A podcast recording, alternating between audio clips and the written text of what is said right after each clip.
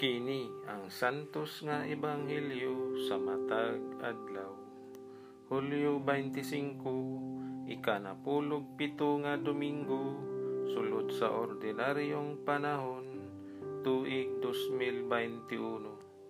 Pagbasa gikan sa ebanghelyo sumala ni San Juan. Human niini mitabok si Hesus sa lanaw sa Galilea.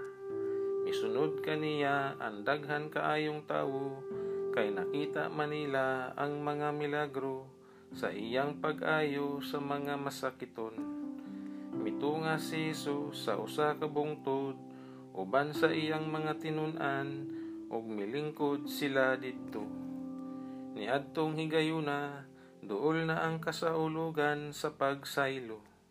Unya mitan-aw si Hesus sa palibot niya ug sa pagkakita niya sa daghang mga tawo nga nagpaingon kaniya, miingon siya kang Pilipi, asa man kita makapalit og igong pagkaon alang niining mga tawo. Gisulti niya kini aron pagsulay kang Pilipi, apan ang tinuod nga nahibalo na si Hesus kun unsay iyang buhaton. Si Pilipi mitubag, bisan pag mupalit kitagpan nga balig duha ka gatos ka denaryo, dili gihapon kini paigo nga ipakaon niining mga tawhana. Usa sa iyang mga tinun-an nga si Andres, igsuo ni Simon Pedro, miingon kang Hesus, ani ay batang lalaki dinhi nga may lima ka pan nga sibada ug duha ka isda.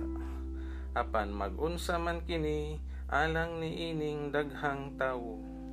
Si Hesus miingon kanila, palingkura ang mga tawo diha sa mga nanubo nga sagbot. Unya gikuha ni Hesus ang pan, nagpasalamat sa Dios ug giapod-apod niya ang pan ngadto sa mga tawo. Mao usab kini ang iyang gibuhat sa isda ug silang tanan nakakaon kutob sa ilang gusto. Sana nga busog na silang tanan, miingon siya sa iyang mga tinunan, hipusa ninyo ang mga salin aron walay mausik. Busa gihipos nila ang tanang salin sa lima ka pan nga sibada ug nakapuno kinig na pulog duha ka bukag. Sa pagkakita sa mga tawo sa milagro nga nahimo ni Hesus, miingon sila, sa walay duha-duha siya gayud ang propeta nga giingon sa kasulatan nga moanhi sa kalibutan. Nasayod si Hesus nga moduol sila kaniya ug pugson siya aron himuon nilang hari. Busa mibalik siya nga nag-inusara ngadto sa kabungturan. Ang ebanghelyo sa atong kaluwasan.